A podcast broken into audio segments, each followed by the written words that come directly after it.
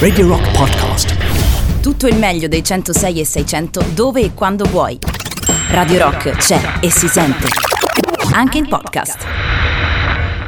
Come tutti i martedì notte, Giovanni Romano sino alle ore 2 con la rubrica del martedì notte, appunto, delle storie dalla storia, simpatiche storielle, aneddoti presi un po' in giro per uh, i secoli dei secoli, insomma, storie che quest'oggi, fra un po' ve lo dico di cosa trattano, ma lascio ancora un po' di suspense. Intanto ringrazio ovviamente il Dr. Strano che come al solito ha condiviso prima di me lo spazio qui su Radio Rock e mi ha passato il microfono, le cuffie, tutto assolutamente perfettamente igienizzato, ovviamente. Fra poco il tema della nottata, ma prima un po' di un po' di Circle che direi che alla fine ci stanno sempre un po' bene, un po' come il calcio sui maccheroni, anche se a mezzanotte e nove minuti immagino che il calcio sui maccheroni non ve lo mangiate, ma gli Perfect Circle direi che sono un gruppo che si può ascoltare a tutte quante le ore, poi fino alle ore 2 un po' di storie.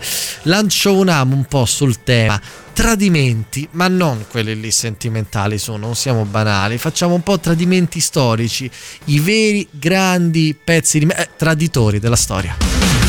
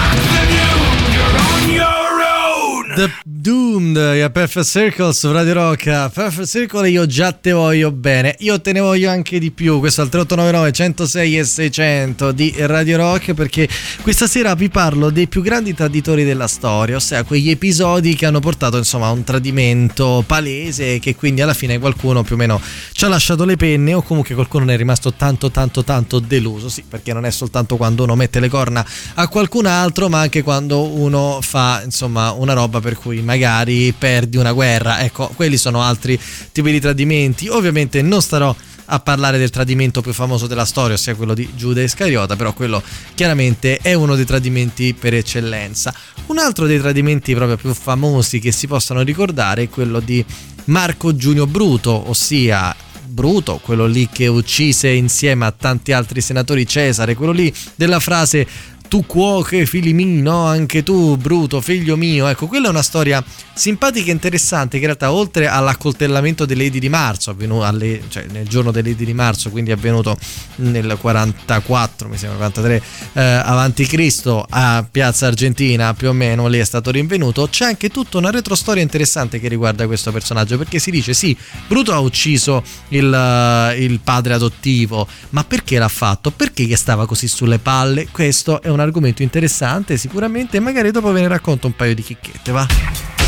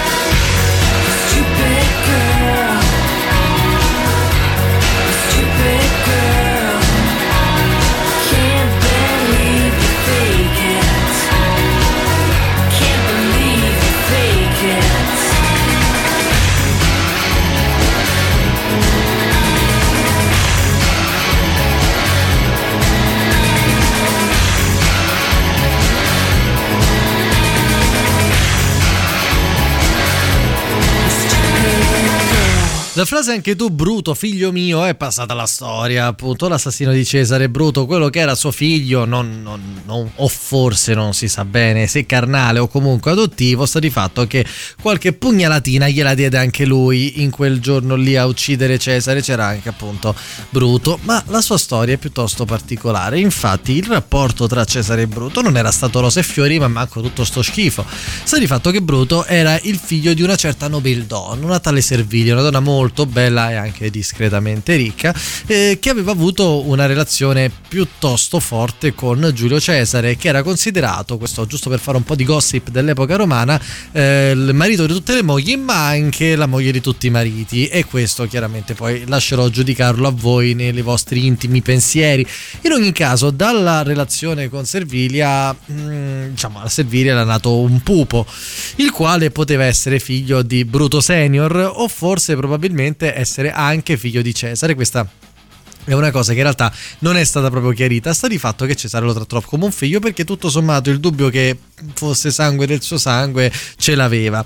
Però tuttavia Bruto si era lasciato anche convincere da altri componenti della famiglia che in realtà Cesare sostanzialmente era uno stronzo a rivista e proprio da queste voci si fece dissuadere, tant'è che in realtà nella prima nella guerra civile importante di Cesare, il primo triunvirato contro Pompeo, in realtà Bruto si schiera con Pompeo. Dopo la sconfitta di Pompeo, Servilia va da Cesare e fa ti prego, salva sto poro figliuolo, non sapeva che stava facendo in quel momento e Cesare dice vabbè forse pure mio figlio, facciamo che lo salvo. E per una volta lo salvò, la seconda volta invece non poté salvarlo perché in realtà fu ucciso dallo stesso Bruto, il quale poi sarebbe stato ammazzato da quello che era un figlio, diciamo, politico di Giulio Cesare, ossia da Marco Antonio, non proprio letteralmente, perché Bruto si sarebbe suicidato dopo essere stato sconfitto in una battaglia proprio da Marco Antonio. Diciamo, una storia familiare che poteva avere un epilogo decisamente più felice.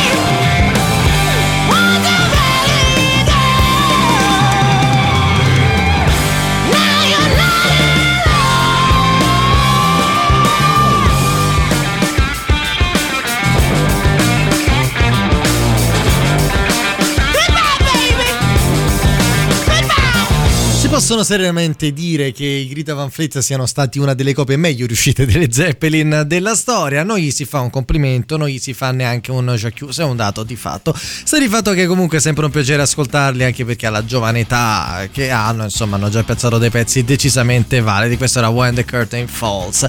Mezzanotte 25 minuti, le storie dalla storia del martedì notte prevedono un succulento menu a base di tradimenti storici e già il primo l'abbiamo visto, quello di Marco Giunio Bruto ai danni di Giulio Cesare. Un altro storico famoso che è un nome che a chi magari anche ha studiato al liceo classico si ricorda subito è il buon Effialte di Trachis. Sto parlando di, delle battaglie delle Termopili e chi avrà visto appunto 300 sicuramente sa di quello che, di cui sto parlando, ossia l'incredibile difesa degli Spartani guidate da un carismaticissimo re Leonida che con 300 soldati riesce a tenere botta per diversi giorni a un esercito infinito di, di persiani guidati da, da, un re persiano appunto Sers. Sta di fatto che gli Spartani dopo diversi giorni di resistenza stremata, in realtà non erano solo 300, c'era anche qualche altro migliaio di truppe, si accorsero a un certo punto che erano stati circondati. Come era stato possibile? Perché un pastore eh, di quelle parti, appunto il buon Efialte, pagato dai persiani, fece conoscere loro un sentiero che passava eh, al lato appunto della, di, de, delle Termopili, di questo stretto che stava e permise così all'esercito persiano di poter circondare gli Spartani e farli fuori uno a uno. Erano rimasti in 300 perché le altre truppe gli avevano detto dai tornate da dove siete venuti, salvate il culo a meno voi. Tutti e 300 combatterono e la leggenda vuole che abbiano combattuto con le spade prima e anche addirittura addirittura con i pugni alla fine quando le spade gli si erano rotte, sta di fatto che di tutti e 300 nessuno sarebbe riuscito a tornare a casa e ad oggi ancora in Grecia il nome Fialte è simbolo di tradimento.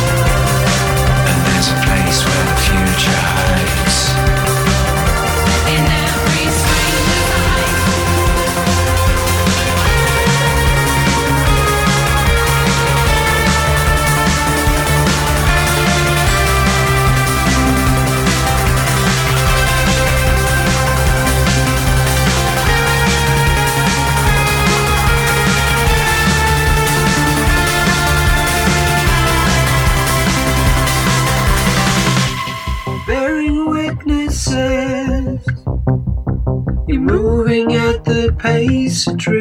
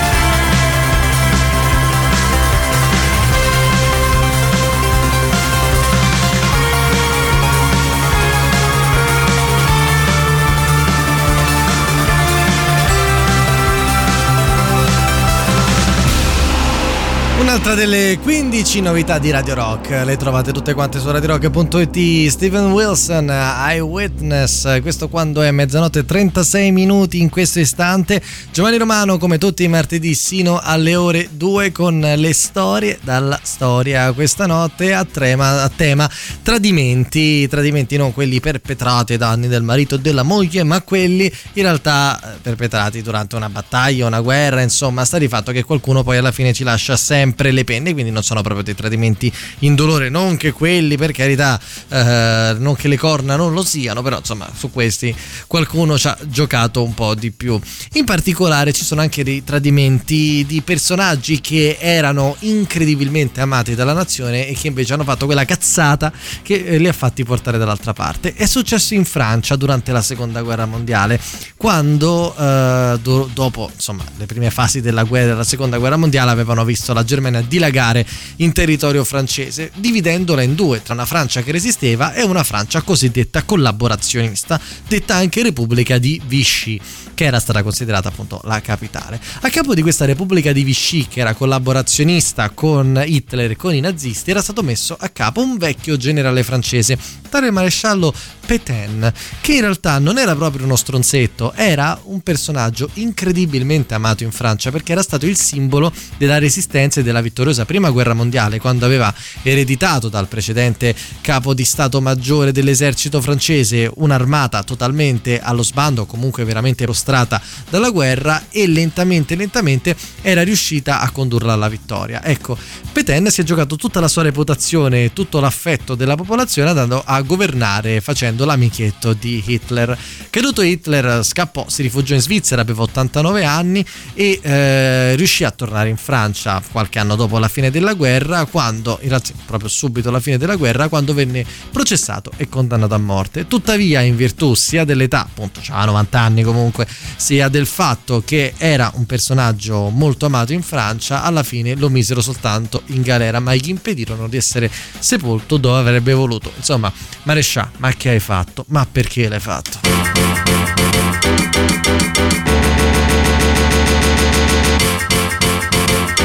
I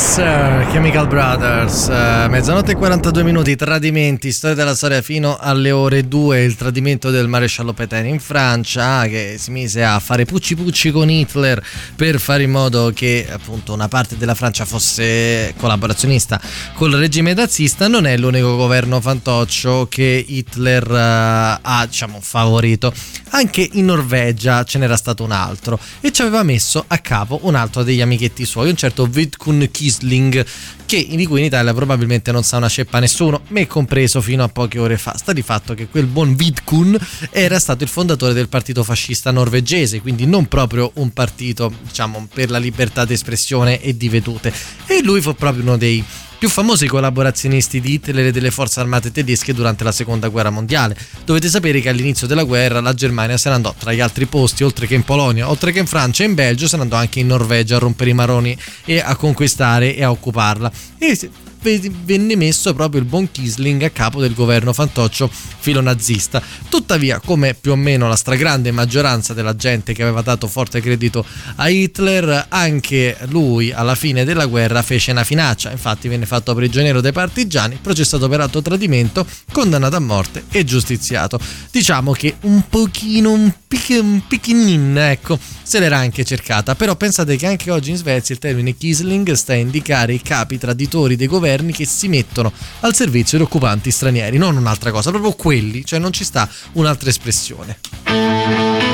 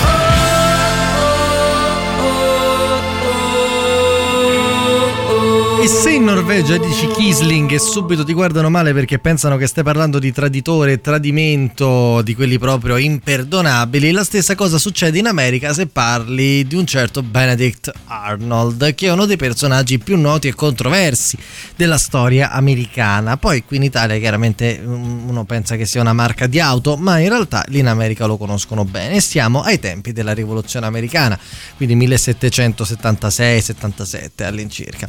Nonostante imprese militari di un coraggio, e un coraggio sfrenato, il generale Arnold, eh, tuttavia politicamente fedele originariamente a George Washington, a un certo punto decise di fare il salto della quaglia e a vendersi agli inglesi e potete pensare che durante una guerra di indipendenza un atteggiamento del genere non fosse proprio considerato incredibilmente eroico. Non lo fece per avidità, lo fece perché aveva rosicato, perché aveva detto vedo generali più giovani che prendono migliori riconoscimenti di me, sono più considerati di me, allora vi mando a quel paese e passo agli inglesi. Coadiuvato peraltro dalla moglie che non aveva proprio nascosto le sue simpatie britanniche.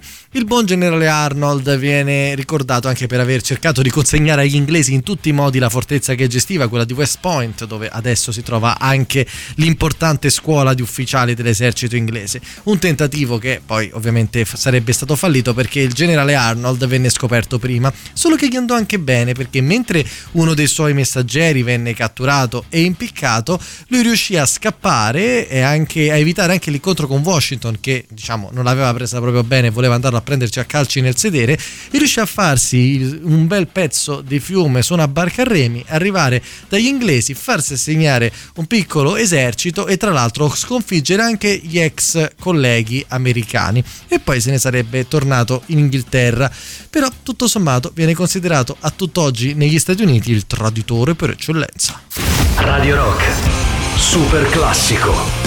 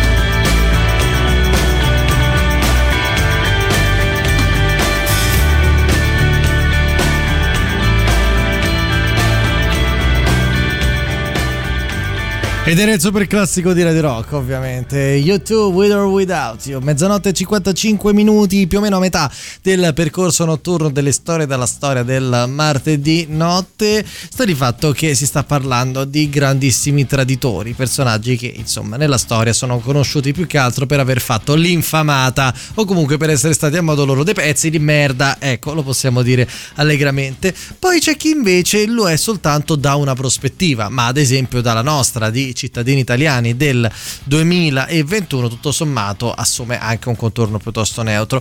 Questa è la storia della rosa di Tokyo e no, non sto parlando proprio di un film, ma sto parlando di una signora Iva Ikuko Tuguri coniugata in Daquino che stranamente tra l'altro era un cognome portoghese nel caso e non italiano. Sto parlando di una signora nata negli Stati Uniti ma da famiglia nipponica che durante la seconda guerra mondiale in cui credo insomma lo sappiamo un po' tutti gli Stati Uniti e il Giappone non hanno avuto proprio dei grandissimi rapporti che sono culminati in una bomba atomica e dove quindi durante la seconda guerra mondiale la signora Toguri conduceva dal Giappone pur essendo cittadina statunitense una trasmissione radiofonica di propaganda che si chiamava Zero Hour su Radio Tokyo e che in realtà veniva trasmessa in un modo un po' strano proprio negli Stati Uniti con l'obiettivo unico di demoralizzare i soldati americani, suoi compatrioti. Ecco, per gli Stati Uniti che comunque hanno una, nazione, hanno una visione della nazione molto forte e patriottica, visto che sono riusciti ad agglomerare tutte le diversità proprio intorno al concetto di bandiera e dino nazionale,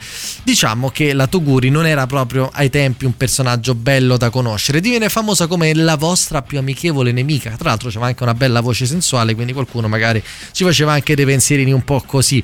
Sta di fatto che nel dopoguerra sarebbe stata proprio perseguitata con un maxi processo, con delle prove anche inventate con dei testimoni falsi e addirittura un vero e proprio assalto mediatico dai giornali. Sarebbe riuscita più o meno col passare del tempo a far dimenticare il suo caso, aveva anche divorziato dal marito portoghese e alla fine avrebbe vissuto a Chicago fino alla sua morte nel 2006. Però, insomma, diciamo che forse ha subito più di quello che ha fatto.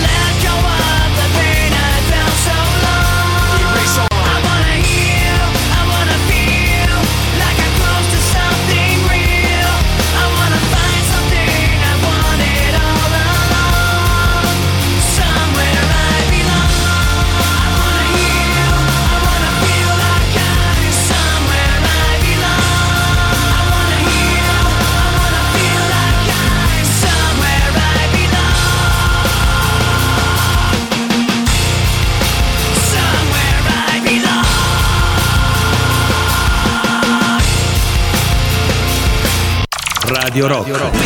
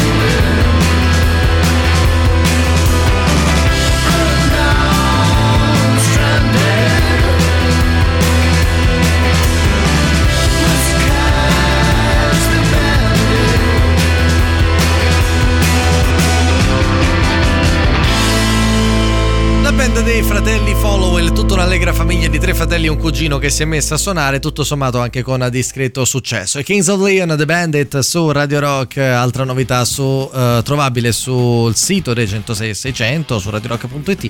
Votateli perché le preferite le teniamo e le altre le diamo un bel calcio nel di dietro. 1 e 5 minuti, Giovanni Romano sino alle ore 2, quindi un altro po' di tempo da passare insieme per questa nottata nei soliti martedì di mia competenza in cui si parla di storie dalla storia. Quindi simpatici eh, e simpatiche storie recuperate dal mondo della storia e in particolare con un tema unico che quest'oggi è il tradimento, non ovviamente il tradimento quando il marito fiu, mette le corna alla moglie o viceversa, perché insomma dobbiamo essere eh, diciamo eh, per le varie opportunità in questo senso, ma anche i- soprattutto direi i tradimenti storici. E se si parla di spie, diciamo che l'elemento del tradimento mh, succede abbastanza spesso o comunque c'è una tendenza che possa succedere, anche perché si presume che tu abbia delle informazioni che possono interessare a qualcun altro e a quel punto, ahimè, il tradimento è importante. Wikileaks è uno dei casi più recenti, ma ce n'è stato uno negli anni 2000 decisamente famoso, sempre che riguarda l'America e i segreti di Stato e l'FBI. Sto parlando di un certo Robert Hansen, che è stato arrestato nel 2001 nella sua casupola in Virginia, ma quella di Robert Hansen è stata definita come il peggior disastro nella storia dell'intelligence statunitense. Appetitoso è un paio di cosette in più, ve le dico dopo i baffi claro. You say I love you, boy. I know you lie. Trust you all the same.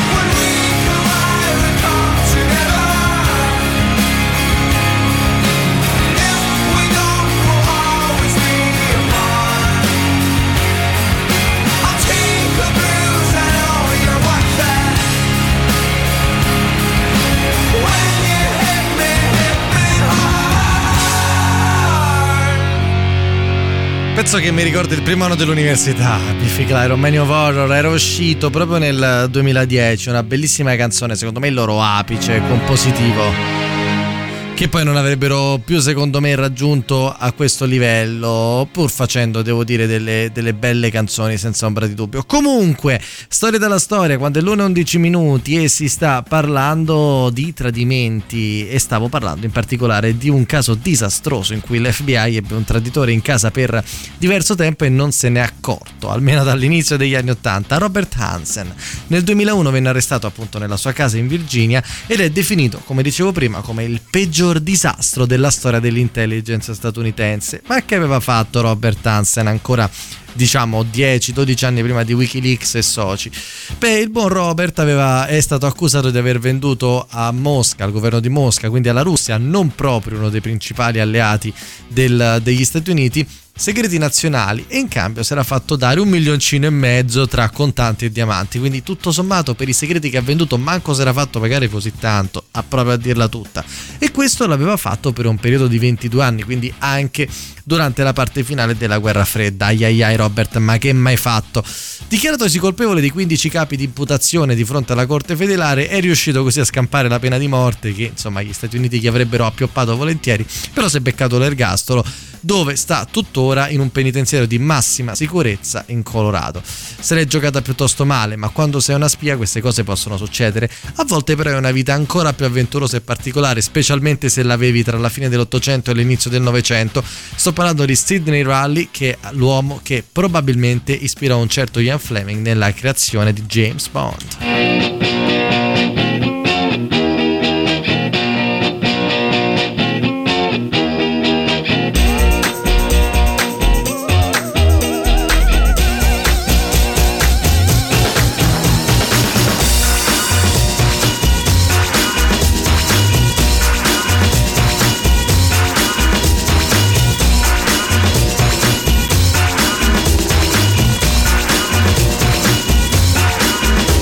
There's dancing behind movie scenes, behind the movie scene.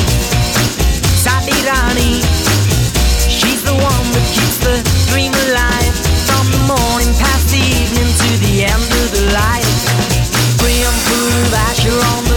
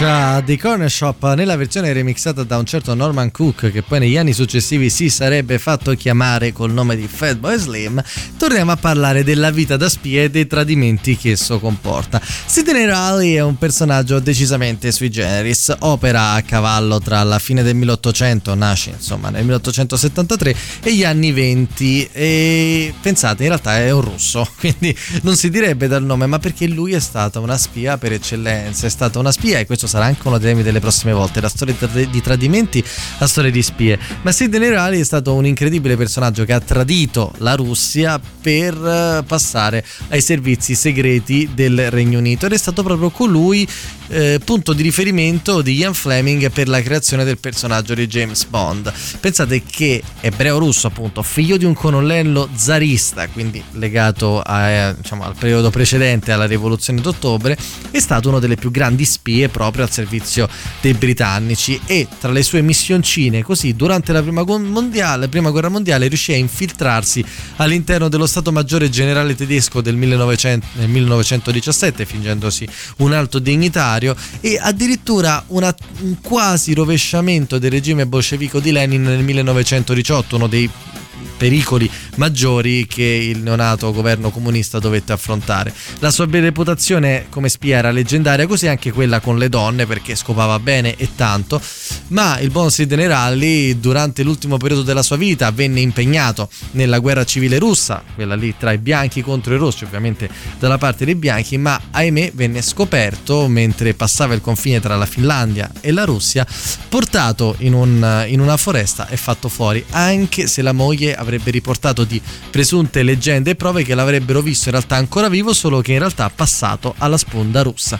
Chissà se è vero, in realtà probabilmente no, ma sarebbe bello crederci.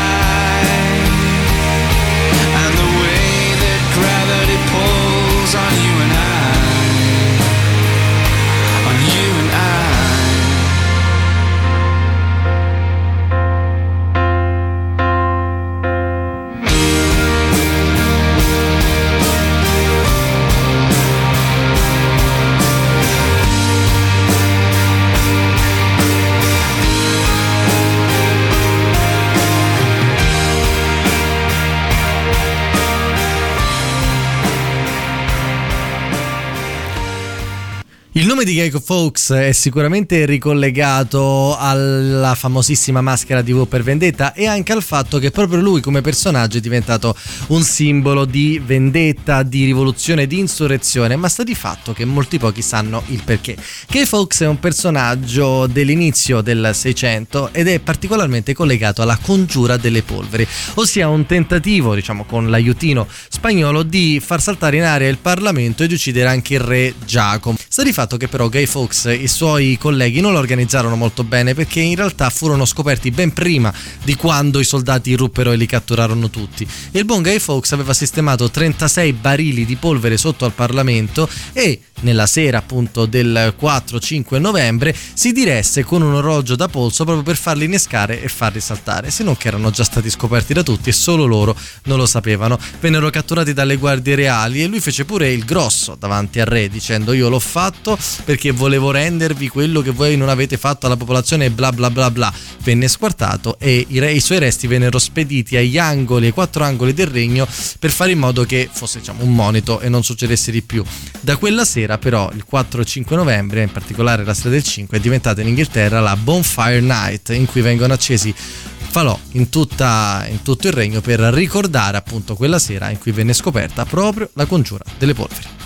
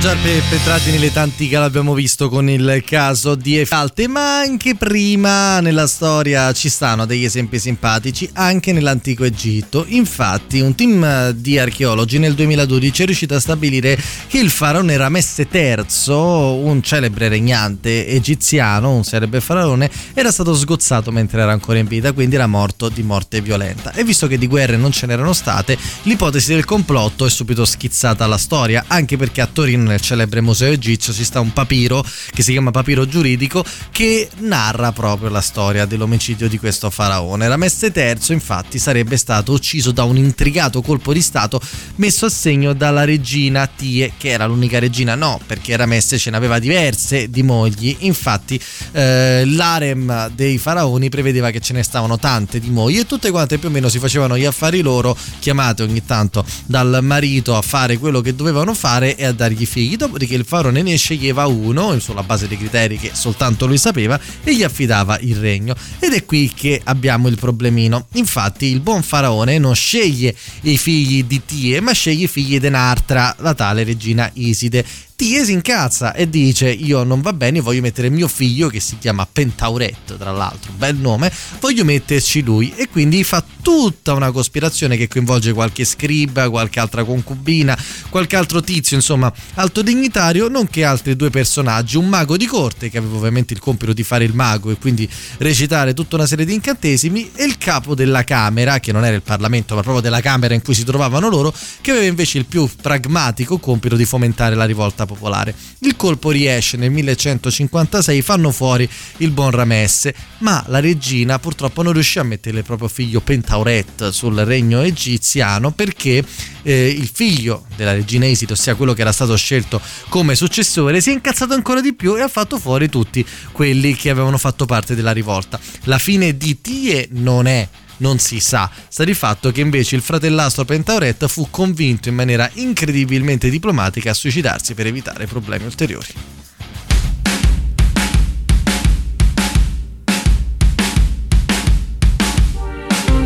Pretty little thing, did you feel something? Did you always want me to be something? To mend a broken heart from a devil of shallow nonsense,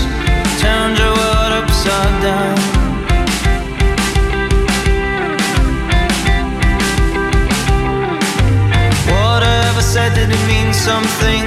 Whatever said, did it mean nothing?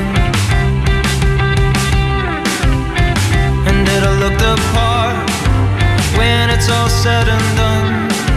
When it's all said and done.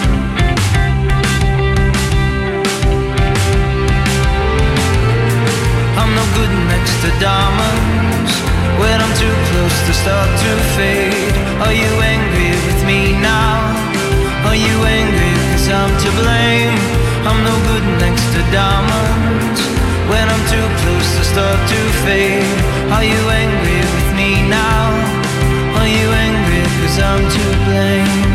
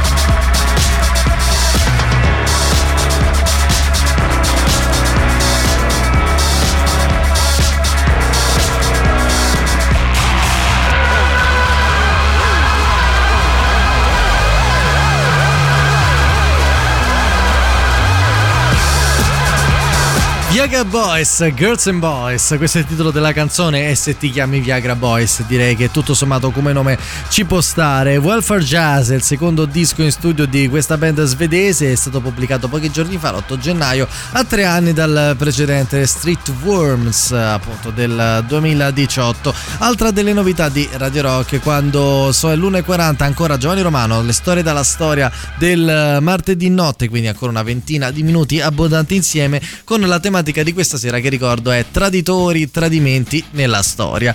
E se vi avevo parlato poco fa del tradimento della regina Tie che condusse alla morte del faraone Ramesse III, anche se poi tutto sommato una discreta vendetta si è abbattuta nei suoi confronti, diversa fu la storia di un altro tradimento perpetrato dalla moglie Dani del marito e no, non sto parlando che sarà andata a scopare qualcun altro, ma sto parlando appunto di tradimenti politici, quello di Olimpiade che era la moglie di Filippo II di Macedonia. Voi direte e chi è? Era il papà di Alessandro Magno e Olimpiade era la madre.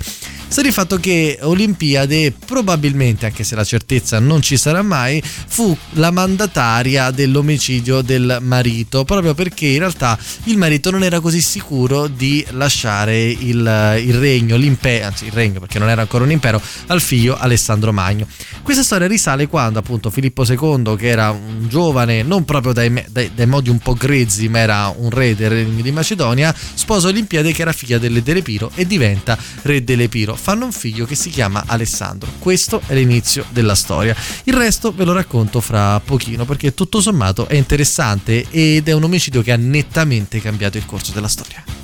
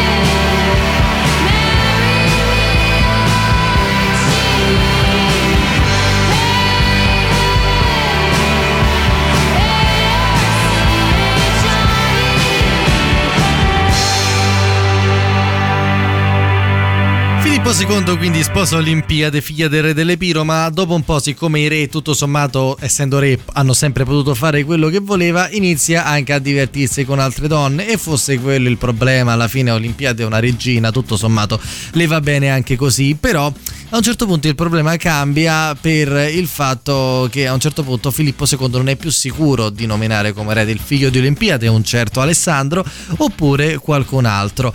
Quindi eh, in realtà il re Macedone continua a stringere matrimoni di interesse, accresce il suo potere e tutto sommato mina sempre di più il rapporto con la moglie originale.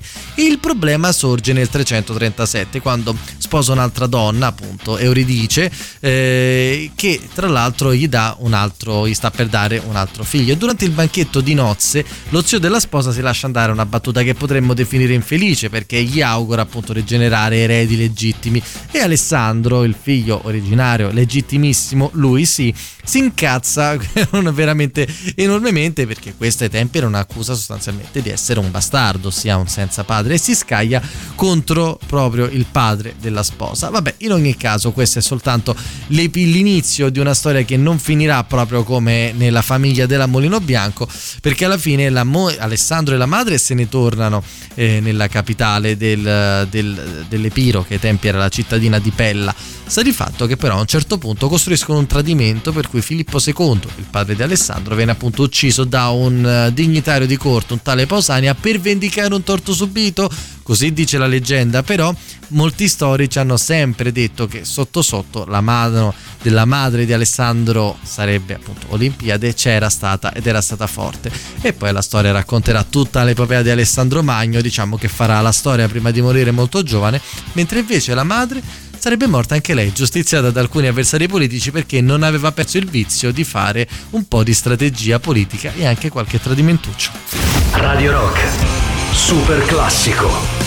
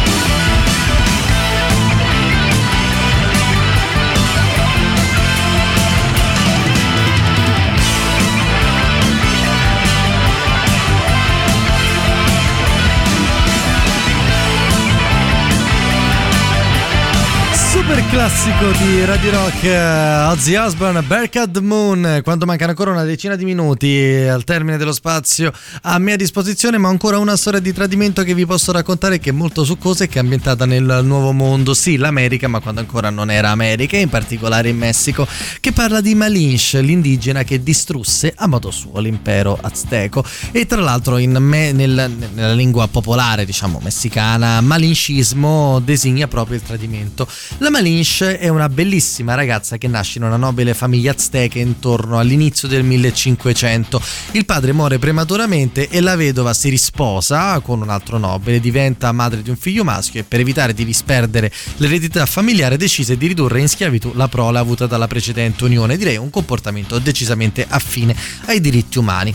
Quando qualche anno dopo, nel 1519, Hernán Cortés arriva dalla Spagna per conquistare tutto quanto e inizia a farlo, inizia appunto eh, anche ad avere degli schiavi e la Malinche insieme ad un'altra ventina di ragazzi viene donata come segno di pace agli spagnoli e lui la chiama Marina perché tutto sommato era anche un bel nome. La bellezza della fanciulla e anche un po' il suo savoir-faire fanno sì che presto attira le attenzioni di Hernán e non solo dal punto di vista intellettuale, tant'è che finiranno ad avere anche un figlio insieme e da lì lei inizia la sua carriera come interprete. Lei traduce e parla degli usi e costumi degli aztechi eh, agli spagnoli e soprattutto introduce gli spagnoli agli aztechi come una sorta di messia che avrebbero portato ricchezza, pros- prosperità e quant'altro, quando in realtà portavano soltanto la voglia di saccheggiare tutto e anche qualche malattia che gli aztechi non avevano. La situazione va avanti e Cortés anche con l'aiuto della Malinche conquista piano piano tutti gli aztechi e alla fine anche la capitale facendo prigioniero anche l'ultimo imperatore azteco Guatimozino e negli anni che seguono alla fine la caduta della capitale appunto Tenochtitlan Marina ormai chiamata così che ha dato appunto un figlio Hernán Cortés continua a seguire gli spagnoli nelle loro esplorazioni per poi lasciarsi andare negli ultimi anni nelle agiatezze che il ormai marito le aveva donato. Un tradimento direi proprio fatto e corrisposto perfettamente. Però c'è anche da dire che gli aztechi tutto sommato alla buona marina non è che avessero dato granché